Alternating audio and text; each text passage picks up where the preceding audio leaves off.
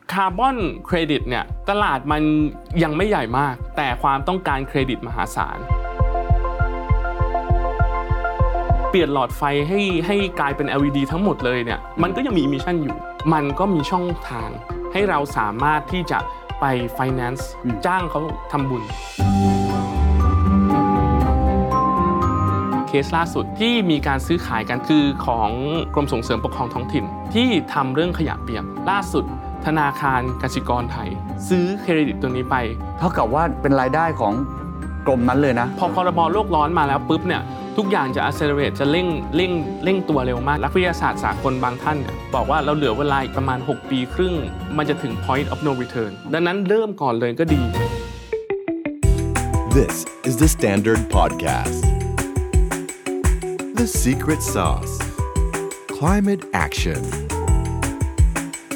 What's your secret? คุณผู้ชมครับ The Secret Sauce กำลังมองหาพาร์ทเนอร์ทางธุรกิจ B2B ครับ มาร่วมออกบูธในงาน The Secret Sauce Summit 2023 กับทีมที่ชื่อว่า Infinite Growth ธุรกิจพุ่งทะยานในความเปลี่ยนแปลง อีเวนท์ที่ใหญ่และครบที่สุดสำหรับผู้ประกอบการในประเทศไทยครับ งานนี้ถ้าคุณมาออกบูธคุณจะได้เจอกับผู้ประกอบการและนักธุรกิจ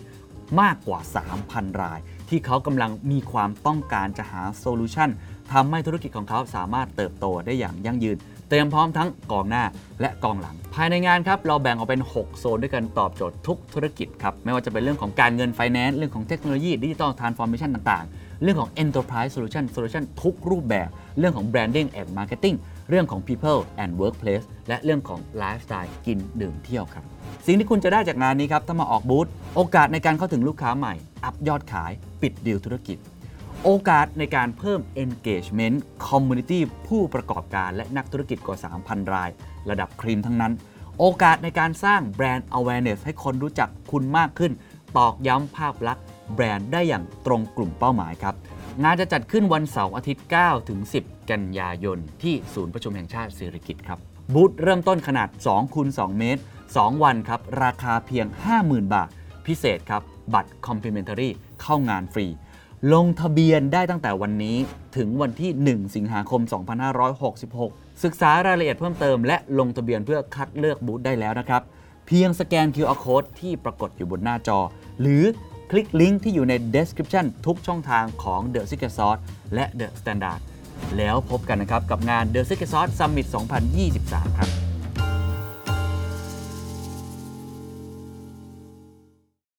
คาร์บอนฟุตปริน t คืออะไร คาร์บอนเครดิตคืออะไร มันทำงานแบบไหน และมันเกี่ยวข้องกับพวกเราอย่างไรทำไมทุกคนควรจะรู้จักเอาไว้ วันนี้เราจะชวนคุยกันเรื่องคาร์บอนเครดิตครับ มีใครเคยได้ยินคำศัพท์นี้ไหมครับ เยอะฮะ ผมเชื่อว่ามี คนรอบข้างผมเนี่ยพูดถึงคำว่าคาร์บอนเครดิตเยอะจริง ๆ เพราะว่าเขามองว่ามันคือโอกาส เราเขาบอกนี่นะ ถ้าเกิดเราไปลงทุนในคาร์บอนเครดิตนะ ไม่ต่างอะไรจากคริปโตเลย สามารถที่จะทำให้มีโอกาสในการเพิ่มรายได้ของพวกเราได้ เป็นการลงทุนอย่างหนึ่งที่น่าสนใจมากๆ วันนี้ก็เลยอยากจะชวนคุยกันในลักษณะแบบที่เป็นทฤษฎีแบบ 101 ก่อนครับ เพราะผมช่วยมีความเข้าใจผิดเกี่ยวกับคาร์บอนเครดิตค่อนข้างมาก รวมทั้งมีหลายการอธิบายหรือ narrative เยอะแยะเต็มไปหมดเลย ที่อาจจะทำให้ทุกคนสับสน วันนี้อยากจะย้อนมาแบบเข้าใจง่าย ๆ ผมจะย้อนกลับมาถามแค่ว่าทุกคนวันนี้ที่ทำธุรกิจเนี่ยคุณมีคาร์บอนฟุตเป็นเท่าไหร่คุณเคยวัดกันด้วยตัวเองไหม สองครับ แล้วถ้าเกิดคุณมีคาร์บอนฟุตปรินต์แบบนั้น คุณอยากจะเข้ากลไกสู่คาร์บอนเครดิตคาร์บอนเครดิตคือกลไกเชิงเศรษฐศาสตร์ ที่จะทำให้เราเข้าไปสู่โลกของ Net Zero หรือโลกที่เป็น Low Carbon Economy ได้มากขึ้นเนี่ยเราจะเข้าไปสู่ไอคาร์บอนเครดิตนี้ได้อย่างไร ตัวละครมีใครบ้าง แล้วมันจะเหมือนกับการทำบัญชีไหม มันต้องมีคาร์บอนแอคเคาน์ติ้งที่สำคัญครับ เราไปดูระดับโลกครับว่าตอนนี้ระดับโลกเนี่ยเขาไปถึงไหนกันแล้ว มันเป็นข้อบังคับจริงหรือเปล่า แล้วในประเทศไทยมีอะไรที่เป็นอุปสรรคเป็นความท้าทาย หรือเป็นโอกาสที่เราควรจะทำบ้างครับ ผมพูดคุยกับผู้เชี่ยวชาญนะครับ อธิบายได้เข้าใจง่ายจริง ๆ ครับ นั่นก็คือดรภูลเพิ่ม วัฒนพินทุนะครับ อาจารย์คณะสิ่งแวดล้อม และทรัพยากรศาสตร์ มหาวิทยาลัยมหิดล และ Sustainability Product Development Manager Bureau Veritas ครับผม ถามดรอ้ายอย่างนี้ก่อนครับว่า เกี่ยวข้องอะไรกับคาร์บอนเครดิตครับ จริงๆ แล้วทำงานเกี่ยวกับอะไรอยู่ครับ ต้องต้องเล่าตั้งแต่แรกก่อนนะครับ คือผมเข้ามาในวงการที่เป็นคาร์บอนเครดิตเนี่ยด้วยความที่อ่าอยู่ในคณะที่เป็นอ่าแปลเอกสารภาษาอังกฤษนะครับ GHG Protocol ISO 64ขีดหนึ่งมาเป็นภาษาไทยตั้งแต่ยุคแรกๆนะครับก็คือแปลออกมาเป็นแนวทางการประเมินคาร์บอนฟุตปรินท์สำหรับองค์กรของที่ใช้อยู่ในไท นี่ ย คือใช้มานานแล้ว ใช่ครับ ตั้งแต่ปีประมาณ 2011 เอกสารนั้นคืออะไรครับเขามีไว้เพื่ออะไรครับ มันเป็นคู่มือครับ คู่ คู่ มือ มือให้คนทำเรื่องคาร์บอนฟุตปรินก่อน ครับ แค่ ส นั้ ม น มติว่า เองส ผ มั ม ยก่อน ท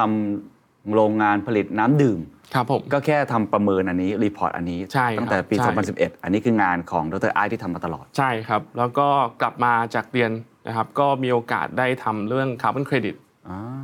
ครับก็ใช้เทคโนโลยีต่างๆ ในการประเมินว่าคาร์บอนที่มันอยู่ในสิ่งแวดล้อมเนี่ย ครับ มันมีปริมาณเท่าไหร่บ้าง เช่นในต้นไม้ เช่นในพื้นที่เกษตร ครับ อะไรอย่างเงี้ยครับ ครับ เพราะฉะนั้นเริ่มต้นเอางี้ก่อนก่อนจะไปคาร์บอนเครดิต ครับ คาร์บอน ผม ฟุตปรินคืออะไรครับ ในความหมายของอาจารย์เลยนะฮะ ครับผม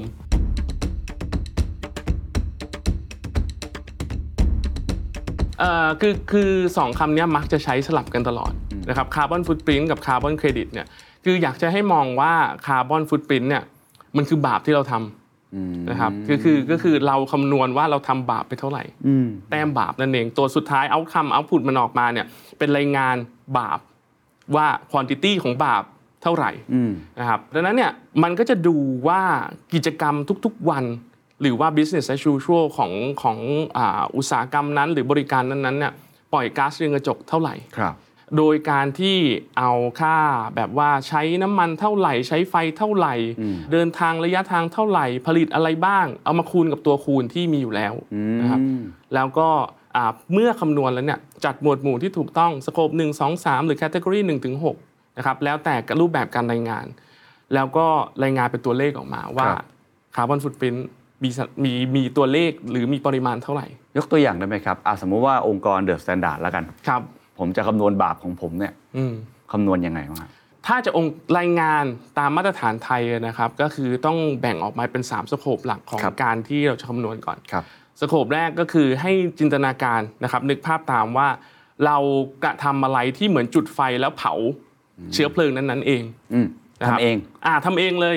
เช่นอ่ามีการทำอาหารไหมอ่าซื้อ LPG มาในในอ่าสถาน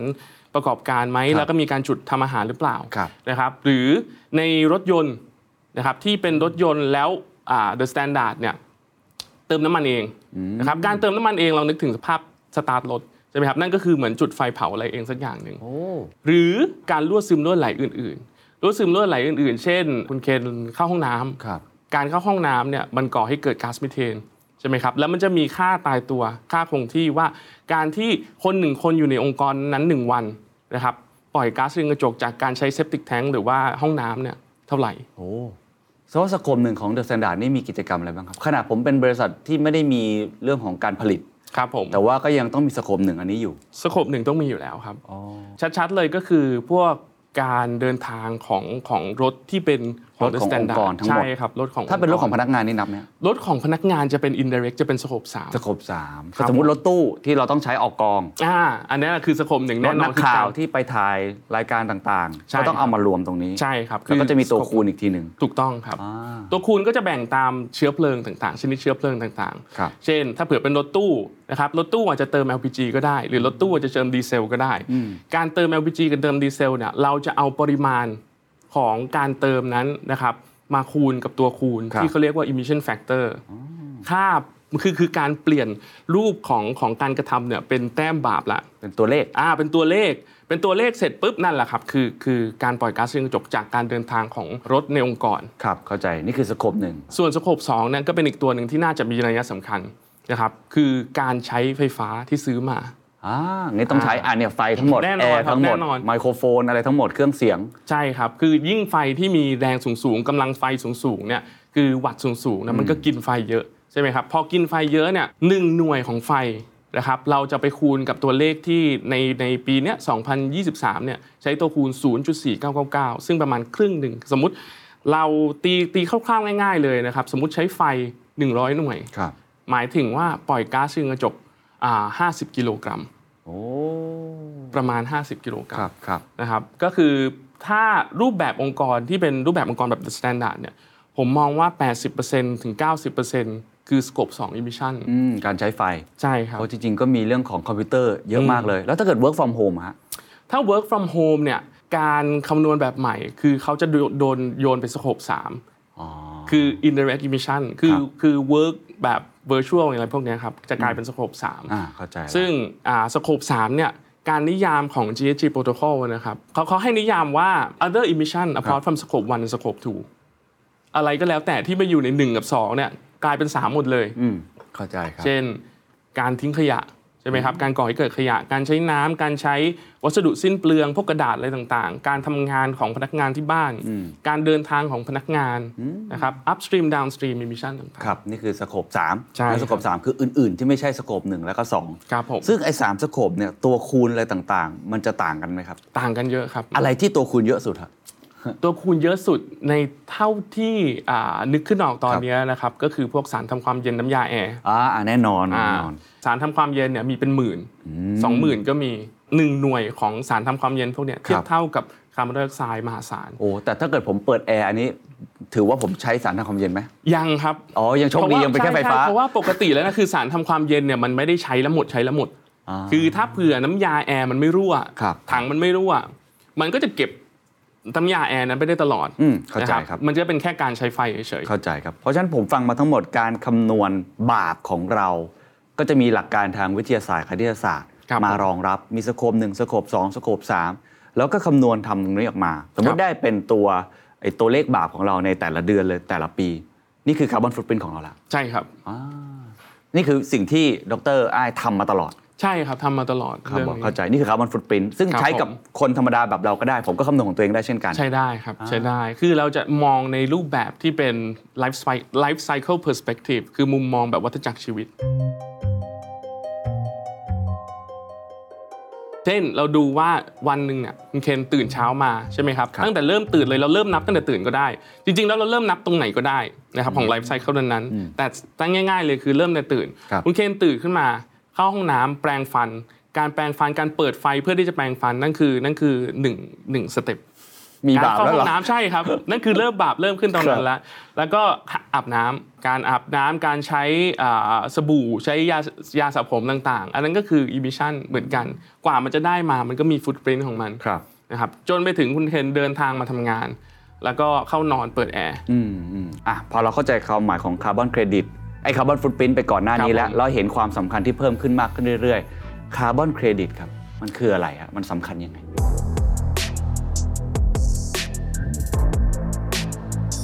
คาร์บอนเครดิตเนี่ยจริงๆ แล้วมันถูกสร้างขึ้นมา เพื่อที่จะได้ให้ช่วยให้คนที่ปล่อยคาร์บอนฟุตปรินเนี่ยได้ลดโดยการใช้กลไกของด้านด้านเศรษฐศาสตร์ คือคนที่ทำบาปเยอะ อ่าก็มีแต้มบุญมากลบ ๆอ๋อไม่เครดิตคือบุญ เครดิต จะเรียก คือบุญ ง่ายๆก็ได้ ใช่ครับใช่ ฟุตปรินคือบาป ใช่ครับ โอเค อ่าคือไม่ว่าเราทำอะไรก็ตามนะครับ คือในหลายหลายเคส การที่เราทำให้คาร์บอนฟุตปรินเราลดลงด้วยความตั้งใจจริงนะครับ แล้วเราตั้งขึ้นมาเป็นโครงการ เข้าสกีมหรือเข้าโครงการการลดการปล่อยก๊าซเรือนกระจกพวกนี้ เราจะได้ส่วนต่างที่ลดได้เนี่ยเป็นคาร์บอนเครดิต และนำไปขายต่อได้นะครับสมมุตินะครับคุณเคนอ่าเอาง่ายๆเลยละกันคือ energy efficiency ใน Office the Standard นะครับเราดูเลยอุปกรณ์ต่างๆ ที่ยังใช้ไฟหลอด พวกฮาโลเจนฟลูออเรสเซนต์หรือว่าหลอดไส้อะไรพวกเนี้ยครับแล้วเราเปลี่ยนมาเป็น LED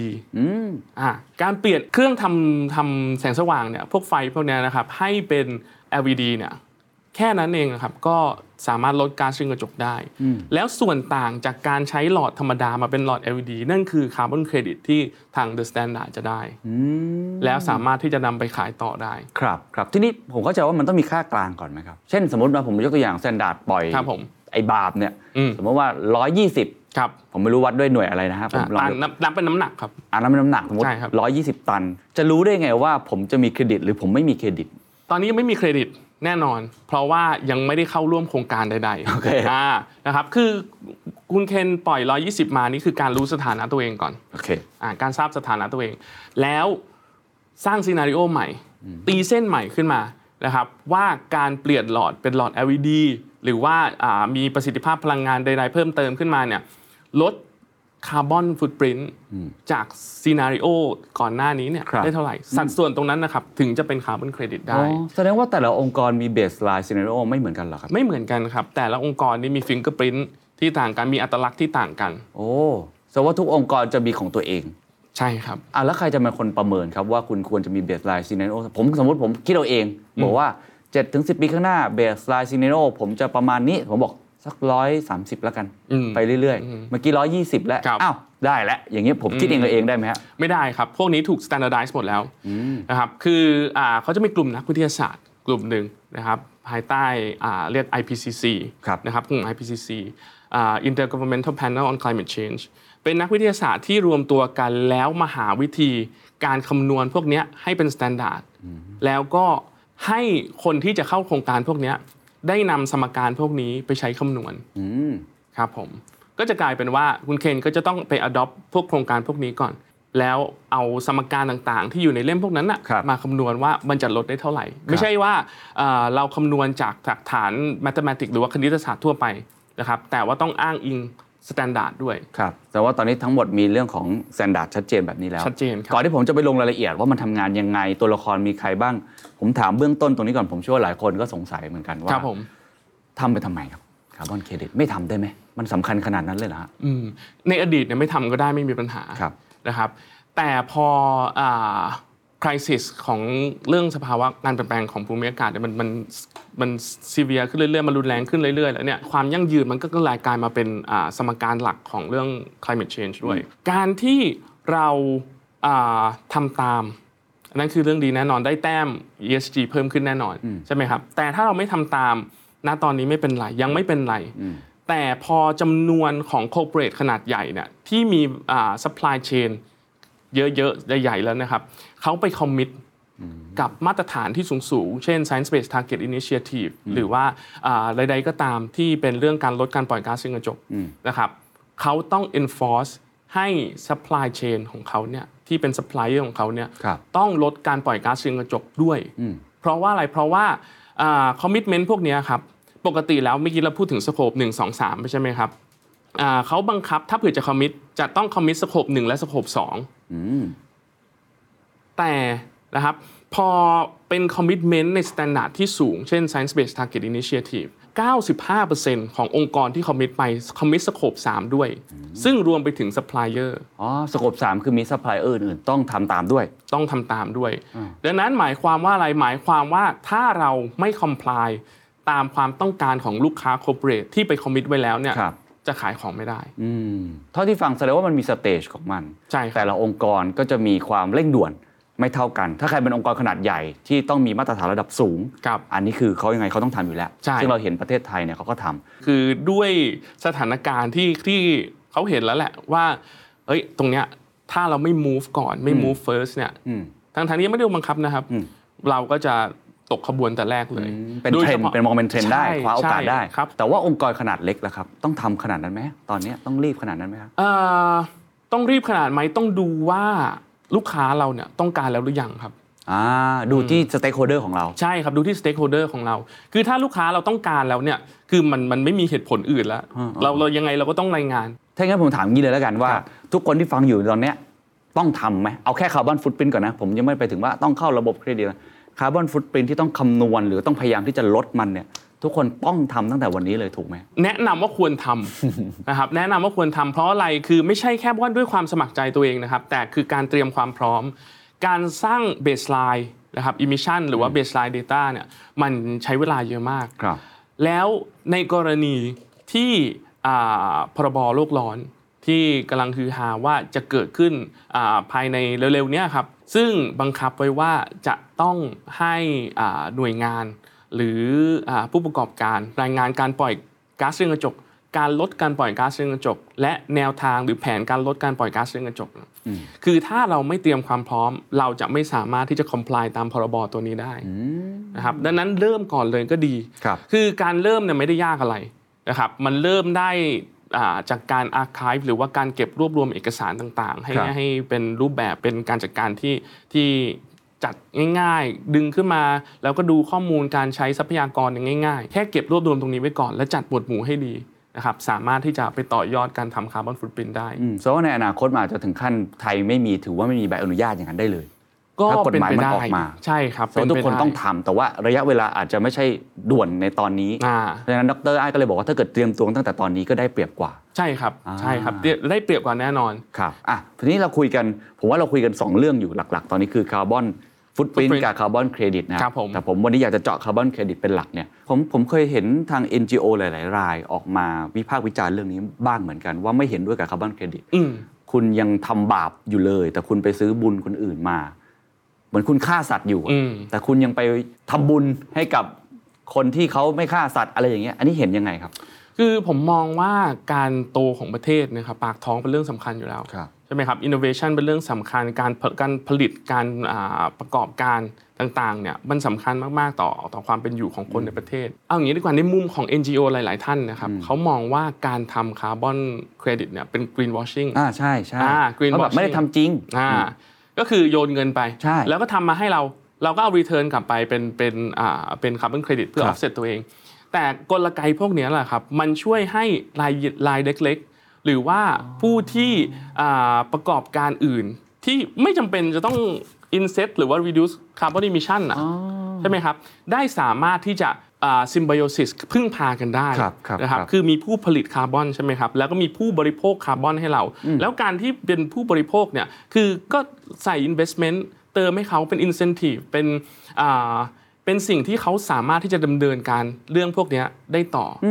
ผมว่าไม่ไม่ไม่ในมุมของผมนะครับ ไม่ได้มีอะไรที่เป็น negativity ครับ แต่ถ้าเผื่อไปมองว่าอ่ารูปแบบเนี้ยเป็นการ greenwashing นะครับมันก็มีซีนารีโอหลาย ๆ ซีนารีโอหรือมีหลายเหตุการณ์ที่มันเข้าข่าย greenwashing อ่าเข้าใจครับ คือมันก็วัดกันอีกทีหนึ่งได้ แต่ว่า ใช่ ผ ครั ม บ ผมเข้าใจสิ่งที่ดรอ้ายอยากพูดคือมันเป็นระบบแบบที่เกื้อกูลกัน ใช่ คือเป็น ครับ อีโค y ิสเต็ม ใช่ คือถ้า ครับ มองแค่ตัวเราคนเดียวเนี่ยทำแบบนั้นเอ๊ะอาจจะดูแล้ว เดี๋ยวมีก e นว w ชชิ n งหรือเปล่า แต่ถ้ามองทั้งอีโค y ิสเต็มมันเหมือนคนนั้นอาจจะลดได้ดีกว่า ก็สามารถที่จะให้เราช่วยซัพพอร์ตเขาได้ ใช่ งั้นผมมองอีกหมวกหนึ่งเมื่อกี้เรามองคนทำบาปเยอะ ครับผม ใช่ไหม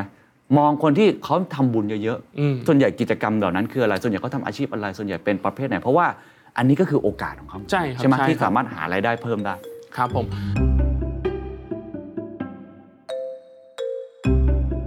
คือผมมองว่าคือทุกวันเนี้ยด้วยความที่มันยังเป็น business as usual ซะส่วนใหญ่ใช่ไหมครับ คือถ้าเรายังดำเนินการอย่างนี้อยู่เนี่ย emission มันก็ยังสูงขึ้นเรื่อยๆ ตามโมเดลของของการ forecast เรื่อง climate change ต่างๆ แต่ใครที่สามารถอ่าปรับเปลี่ยนได้รวดเร็วมากกว่า เช่น คนที่มีพื้นที่สีเขียวใกล้ตัว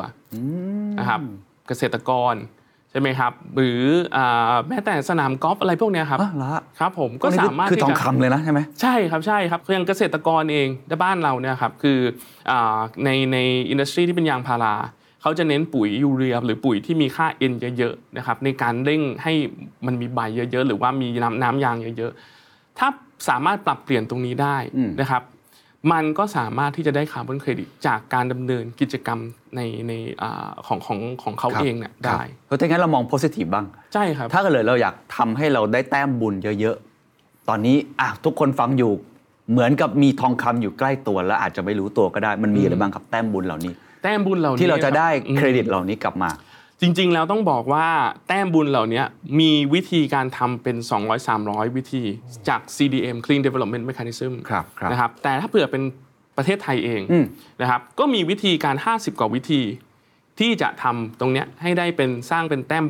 บุญ ครับ ได้เช่นกัน ครับ เช่นยกตัวอย่างนะครับก็คืออาเกษตรไม้ยืนต้น นะครับ เหมือนคล้ายๆการ การเปลี่ยน ปลูกป่าลักษณะนั้น อ่าเกษตรเลยครับ เกษตรเลย เกษตรเลยอ่าสวนผลไม้ โอ้ นะครับหรืออาสวนยางพาราสวนปาล์ม ครับ นะครับก็สามารถที่จะเข้าโครงการของประเทศไทยได้ โอ้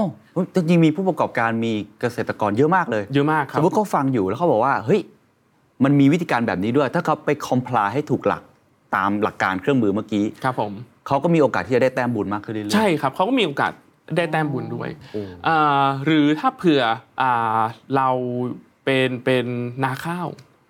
นะครับมันมีเมธอดใหม่ขึ้นมาเรียกว่า alternative wetting drying หรือว่า อ่านาแห้งสลับนาเปียก ครับ ไอ้ตรงเนี้ยคือปกติแล้วนาข้าวบ้านเราเนี่ยมันสร้างมีเทนเยอะ อ่ามันจะ แล้วเมื่อกี้นี้ เปียกมันจะเปียกมาก อ่ครับผมเพราะมีมีเทนมีค่าอ่ามากกว่าคาร์บอนไดออกไซด์เนี่ย26 เท่า คูณ ถูหยี่ม หกเข้าไปอีก อ่าการ บป ลด เพิ่มอีก ใช่ การลดการเน่าเปื่อยของของซางข้าวการอ่าของของข้าวเนี่ยที่ ครับ อยู่ในนาแบบแบบที่เราอ่าดำเนินกิจกรรมกันอยู่ทุกวันเนี้ยนะนะครับเปลี่ยนเป็นนาแห้งสลับนาเปียก ตรงนี้ก็สามารถที่จะทำเป็นคาร์บอนเครดิตที่มีมูลค่าสูงได้ อ่าโอเคอ่ะแสดงว่าตอนนี้เราเห็นสองฝั่งแล้ว มีเดมอนแอนด์แองเจล อ่าครับ ฝั่ง ครับ หนึ่งอ่ะทำบาปเรียกว่าอย่างนี้แล้วกันเนาะ ครับ ทำบาปมาปล่อยก๊าซเต็มไปหมดเลย อีกฝั่งหนึ่งเฮ้ยจริง ๆ ถ้าเกิดเราปรับตัว เราก็ทำบุญแบบสุด ๆ ได้เหมือนกัน ทีนี้ผมพอเข้าใจแล้วว่าเราต้องทำและจริง ๆ มันมีกลไกต่างๆ มากมายที่ช่วยทำให้มันเป็นอีโคซิสเต็มขึ้นมาได้ ครับ กลับมาที่เรื่องคาร์บอนเครดิต ครับผม มันจะเกิดขึ้นจริงได้ยังไงฮะในตอนนี้ผมผมว่าคนเริ่มเข้าใจคอนเซปต์คร่าวๆแล้วว่ามันก็ อืม คือการที่เราสร้างแต้มบุญของเรา แล้วไปเทรด อืม ใช่ไหมมันทำงานยังไงปกติแล้วในเชิงทฤษฎีก่อนก็ได้ครับ ใน ครับ ควาผมม ฝันของนักวิชาการเนี่ย อืม อยากให้มันเป็น อืม ยังไง เพราะผมฟังแล้วมันรู้สึกก็คล้าย ๆ กับเวลาเรามีตลาดหลักทรัพย์ใช่ไหมมีนักลงทุนเข้ามาขายหุ้นซื้อหุ้นอะไรแบบนี้เหมือนกัน ครับ ระบบจริง ๆ ที่เขาอยากให้เป็นมันเป็นยังไงฮะ ระบบจริง ๆ ที่อยากให้เป็นเนี่ยคือระบบพึ่งพากันก็คือก็คือ symbiosis เนี่ยแหละครับ คือผู้ผลิตคาร์บอน อืม นะครับก็คือคนสร้างคาร์บอนฟุตปรินท์สร้างบาปเนี่ยนะครับ อืม อ่าที่เต็มที่แล้วลดได้เต็มที่แล้ว ก็เอาเงินไปช่วยสปอร์ตให้โครงการพวกนี้เนี่ยได้เกิดขึ้นนะครับเพื่อผลิตคาร์บอนเครดิตแล้วก็แลกเปลี่ยนกันอ่าด้วยมิติทางทางอ่า ecology ทางทางทาง climate แล้วก็ได้ financial return อะไรกลับมาอะไรนั่นนั่นก็คือ ecosystem หลักๆ ที่เรามองนะครับแต่มันก็มี standard ที่เข้ามาควบคุมกำกับอยู่ อ่าเข้าใจแล้ว อ่าครับแต่การทำความดีเนี่ยแล้วไปบอกให้เขาทราบก่อนอ่าแจ้งขึ้นทะเบียนก่อน โอ้ อ่าขึ้นทะเบียนกับหน่วยงานที่เกี่ยวข้อง เช่น ฮะ ถ้าเกิดในประเทศไทยก็คืออปกองค์การบริหารจัดการก๊าซเรือนกระจก เข้าใจแล้ว นะครับอ่าแจ้งว่าฉันจะทำความดีนะฉันจะทำความดีในหมวดไหนใน 50กว่าหมวดนั้นอ่าแล้วก็สามารถที่จะเขียนในงานขึ้นมานะครับเพื่อที่จะบอกว่า business as usual ของเรา หรือ baseline ของเราเนี่ยมียังไงเป็นเป็นหน้าตามันเป็นยังไง อ่ะแล้วเราจะ implement อะไร เป็นการมิติเกตหรือลดการปล่อยก๊าซเรือนกระจก แล้วก็ทำการคำนวณว่าในทุกๆปีที่ได้เนี่ยมันมีคาร์บอนเครดิตที่ได้ หรือว่าคาร์บอนที่เพิ่มพูนขึ้นมาในโครงการพวกนี้เนี่ยอ่าเท่าไหร่บ้างนะครับแล้วก็จะมีคนอย่างอ่าอย่างอย่างผมบ้างนะครับในบางครั้งคือเป็น validator อ่า เข้าไป validate ว่าโครงการพวกนี้เนี่ย valid อ่า อ่า ทำทำจริงไหม ทำจริงไหมอ่า ไปตรวจสอบ คำน ว่าน ถูก ทำ ไหม บุญจริงไหม ใช่ คำนวณถูกไหม ครับผมคำนวณถูกไหมอ่าแล้วคอมพลายตามมาตรฐานทั้งหมดหรือเปล่า ครับ ถ้าเผื่อทำตรงนี้เสร็จ โครงการพวกนี้จะถูกรีจิสเตอร์ว่าโครงการที่มีความพร้อมที่จะทำความดี อืม ตรงนี้นะครับ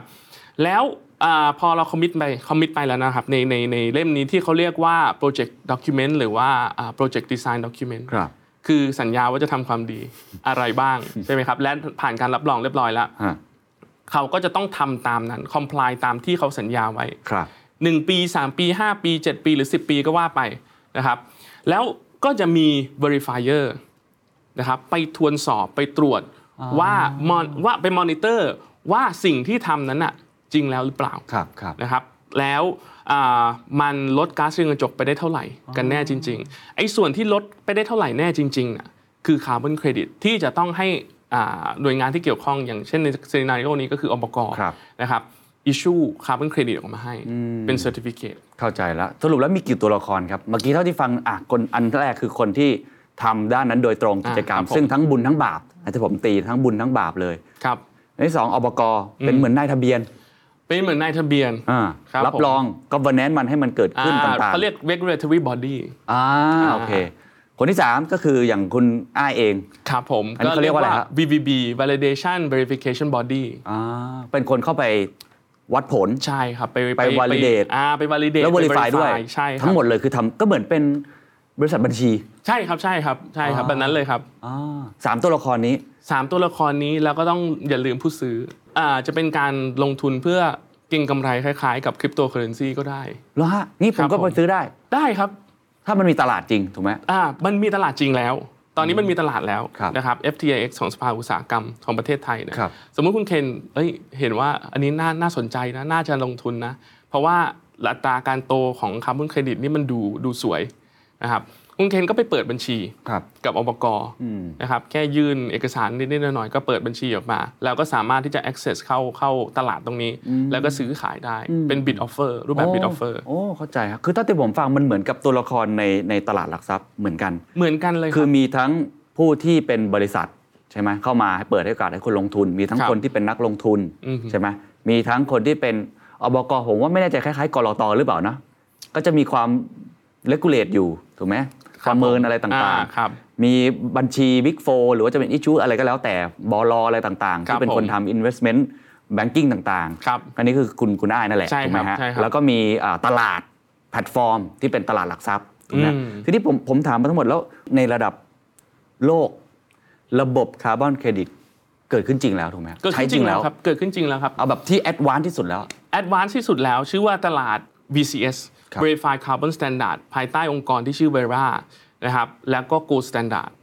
ทั้งหมดเนี่ยครับเป็นตลาดของเขาเรียกว่า voluntary carbon market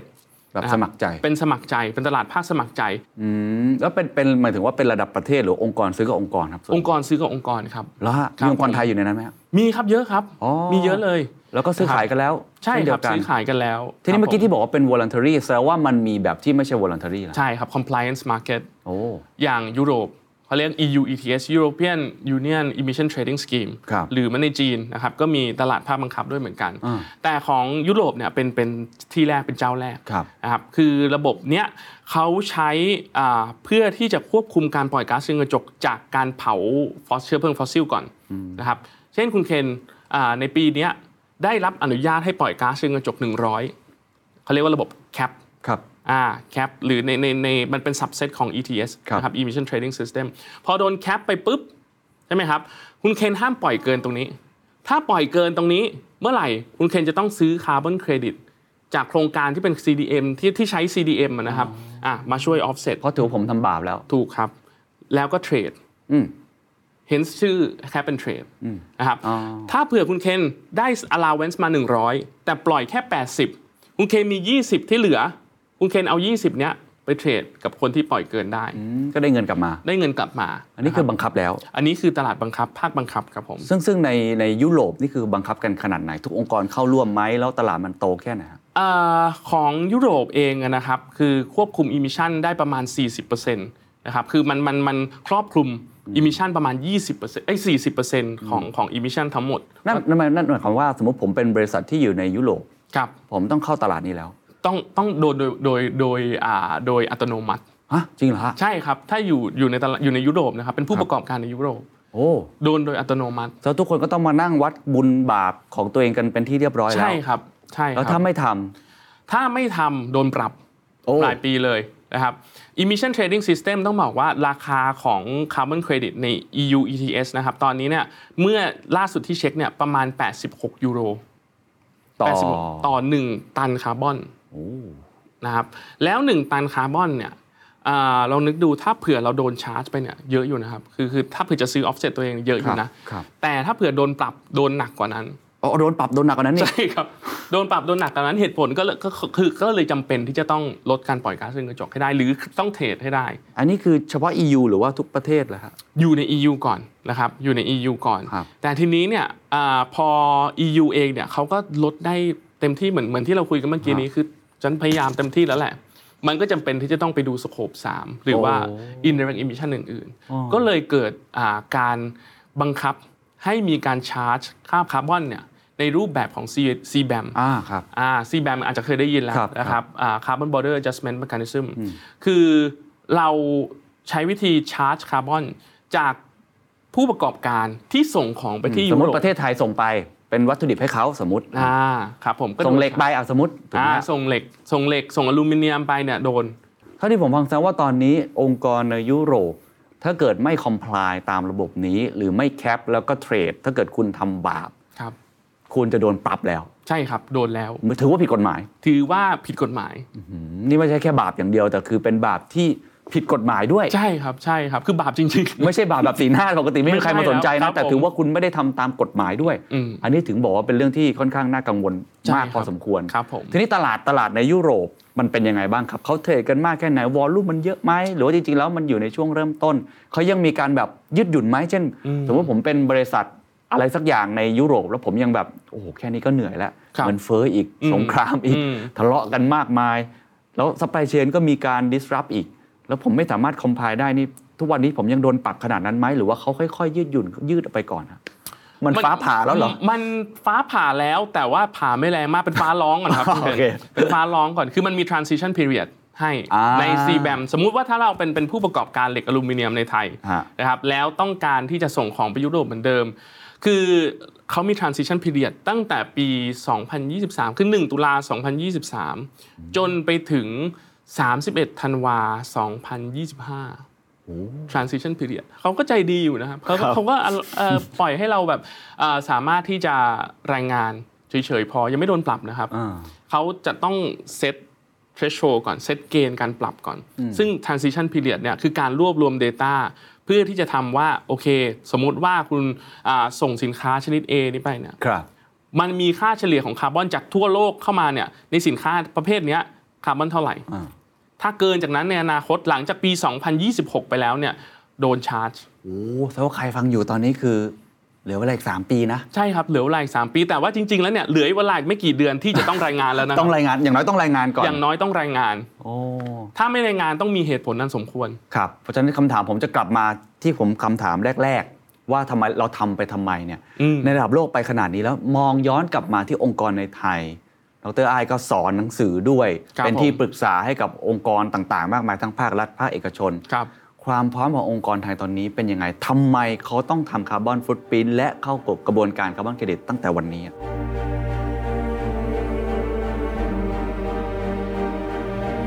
คือผมมองว่าประเทศไทยมีความพร้อมในระดับหนึ่งละ ครับ นะครับด้วยความที่อ่าคำว่าคาร์บอนเครดิตอยู่ในประเทศไทยมานานสักพักหนึ่งละ อืม นะครับองค์กรใหญ่นี่ไม่ต้องพูดถึงทำเองได้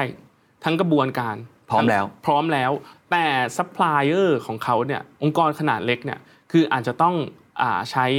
การกระตุ้นนิดนึง ให้เขาเกิดอ่า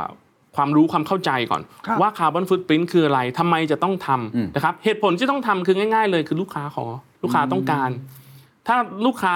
ขอแล้วเราไม่ให้เขาก็หาซัพพลายเออร์เจ้าอื่น อืมเราก็เสียโอกาสไปเลยนะ ใช่ครับ คือการ เสี เสียยลู โอกาค้ากส ไปเลย ในรูปแบบนั้น แต่ทีนี้คือถ้าเผื่อเราจะต้องการเริ่มนะครับ มันก็มีวิธีที่เราสามารถศึกษาได้เอง คือหนึ่งเลยก็คือเข้าเข้าไปเข้าไปในในเว็บไซต์อปกรก่อนเลยก็ได้ คือเข้าไปศึกษาก่อนเลยว่าคาร์บอนฟุตพิ้นคืออะไร โอเค อ๋อ วิธีการรายงานเป็นอย่างนี้นะ แล้วเขาก็มีเทมเพลตให้ทุกอย่างเลยนะครับ ครับ เราสามารถที่จะกรอกตามเทมเพลตนั้นได้นะครับอ่าแล้วก็รายงานการปล่อยก๊าซเรือนกระจกได้ ครับเท่าที่ฟังแสดงว่ามันมาแน่ มันมาแน่อ มั ยู่ น แล้ว มา ครับ แน่ๆ แล้วกัน ครับผม มันมาเนี่ยมันสำหรับเมื่อกี้คือเสียโอกาส แต่ถ้ามองไปมากกว่านั้นเหมือนที่ยุโรปแอดวานแล้วเสียตังค์เพิ่มด้วยนะ เสียตังค์เพิ่มด้วย เพราะว่าเดี๋ยวจะมีค่าปรับอะไรต่างๆ และอนาคตนี่มีภาษีที่จะเป็นภาษีบาปตรงนี้ขึ้นมาไปอีก ครับผแม้ม ก็จะเป็นสิ่งที่ยังไงก็ต้องทำ อืมชัดเจนมากครับ ใช้เงินเยอะไหม ชัดเจนมากเอ่อแล้วแต่ขนาดองค์กรนะครับ อ่า คุณเคนแต่ถ้าเผื่อรวมๆแล้วเนี่ยในการทำ process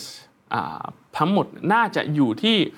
ประมาณนะครับเวกเวกแสนหนึ่งถึงถึงถึงสองแสน โอ้ก็ไม่ได้แบบเวอร์วัง ไม่ได้ มาก เวอร์ นะ วังครับไม่ได้เวอร์วัง อันนี้คือกรณีที่องค์กรขนาดใหญ่พอสมควรแล้วนะครับ โอ้ ในการทำทั้งหมด ครับอ่ะสมมติพอทำมาแล้วตลาดในไทยตอนนี้เป็นยังไง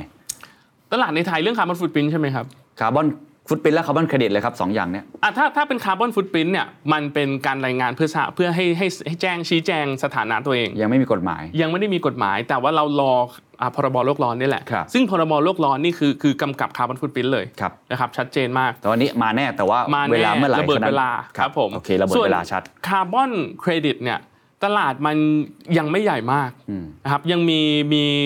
สเต็กโฮเดอร์ที่น้อยอยู่ แต่ความต้องการเครดิตมหาศาล บริษัทขนาดใหญ่นะครับ ไล่ซื้อเครดิตหมด มีไปแขวนไว้ที่ FTX ซื้อหมด ซื้อหมด ซื้อหมด โอ้เหรอฮะ ครับมีคนรอที่จะซื้อคาร์บอนเครดิตพวกนี้อยู่ นะครับแต่ทีนี้เนี่ยคือต้องต้องบอกว่าอ่าราคาคาร์บอนเครดิตในประเทศไทยเนี่ยมันยังไม่ได้สะท้อนความเป็นคาร์บอนเครดิตจริง ๆ เท่าไหร่ ครับ นะครับเมื่อกี้นี้ที่ผมเล่าให้ฟังเรื่อง EU ETS ฮะ ราคา EU ETS ราคา 86 ยูโร ยูโร ใช่ไหมครับ นั่นคือความฝันของผู้ประกอบการคาร์บอนเครดิตที่อยากจะให้ราคามันเท่านั้น ใช่ใช่ แต่ในประเทศไทย 260 บาทนี่ตบมือกันแล้ว เพราะว่าถือว่าราคาดีนะครับเหตุผลเพราะอะไรเพราะว่าการคิดราคาคาร์บอนเครดิตในต่างประเทศและไทยไม่เหมือนกันนะครับในไทยมักจะเน้นเรื่องอ่า financial cost ดูเรื่องการเงิน ครับ ว่าลงทุนไปเท่าไหร่ได้คาร์บอนเครดิตมาเท่าไหร่หารกันแล้วได้สัดส่วนเลยว่า intensity ของ1คาร์บอนเครดิตราคาเท่าไหร่ แต่จริง ๆ แล้วเนี่ยมันมี hidden cost ของคาร์บอนอยู่คาร์บอนเครดิตพวกนี้คือเขาเรียกว่า social cost of carbon อ่า อ่า social cost of carbon คือราคาคาร์บอนที่แท้จริงของคาร์บอนที่ที่ควรที่จะขาย แต่ตอนนี้ตลาดไทยยังไม่ได้เอา เป็น คอส financial นี้เข้ามา cost อยู่ ใช่ ยังเป็น ครับ financial cost อยู่ ครับผม ใช่ไหมครับ ซึ่งอ่ะภาพฝันของนักวิชาการอย่างดรดรอ้ายเลย ครับ อนาคตมันน่าจะมีภาพเป็นยังไง ตลาดในประเทศไทย อืม ตอนนี้มันยังแบบใครทำก็ได้อะ ครั ใค บ รไม่ ค ทำ รับ ก็โอเค ยังไม่ อืม เป็นไร อนาคตมันภาพมันจะเป็นยังไง ภาพฝันของเราเป็นตลาดเหมือนตลาดหลักทรัพย์เลยไหมมีการเทรดกัน มีนักลงทุนเข้าไปเก็งกำไร อืม หรือมันจะเป็นยังไงครับ ผมมองว่าชัดขึ้นแน่นอนนะครับ ตอนนี้อ่ากรตได้ออกอา taxonomy ออกมาแล้ว อ่า นะครับ แล้ว taxonomy นั้นน่ะก็จะมีผลกับการซื้อขายแลกเปลี่ยนคาร์บอนเครดิตด้วย เพราะว่ามันจะต้องทำ comply ให้ให้ให้ได้กับกับกับธุรกิจที่มันยั่งยืนใช่ไหมครับ แสดงว่าอนาคตอันนี้อีกอีกนานไหมครับ ผม ที่ มองว่าไม่นานครับ พอพรบโลกร้อนมาแล้วปุ๊บเนี่ยทุกอย่างจะ accelerate จะเร่งเร่งเร่งตัวเร็วมาก จะทำให้ให้อ่ากระบวนการทุกอย่างใน ecosystem ของคาร์บอนนะครับ ทั้งคาร์บอนฟุตปรินท์ทั้งคาร์บอนเครดิตทั้งอ่า finance ต่างๆ เร็วขึ้นอีกเยอะ แต่ในอนาคตผมถามอีกทีมาแน่ถูกไหมฮะ มาแน่นอนครับ มาแน่นอนเพราะหนึ่งเลยคืออาเราต้องรายงานคาร์บอนฟุตปรินอยู่แล้ว ตามพรบและ c b a m อืม คือใครไม่ได้ส่งออกไปยุโรปนี้อย่าเพิ่งอย่าเพิ่งตบพุงยิ้มนะครับ ฮะ คือมันยังไม่ไม่ไม่ชัวร์ว่าเขาจะต้องรายงานหรือไม่รายงานนะครับ ครับ เพราะว่าเวลาการดู supply chain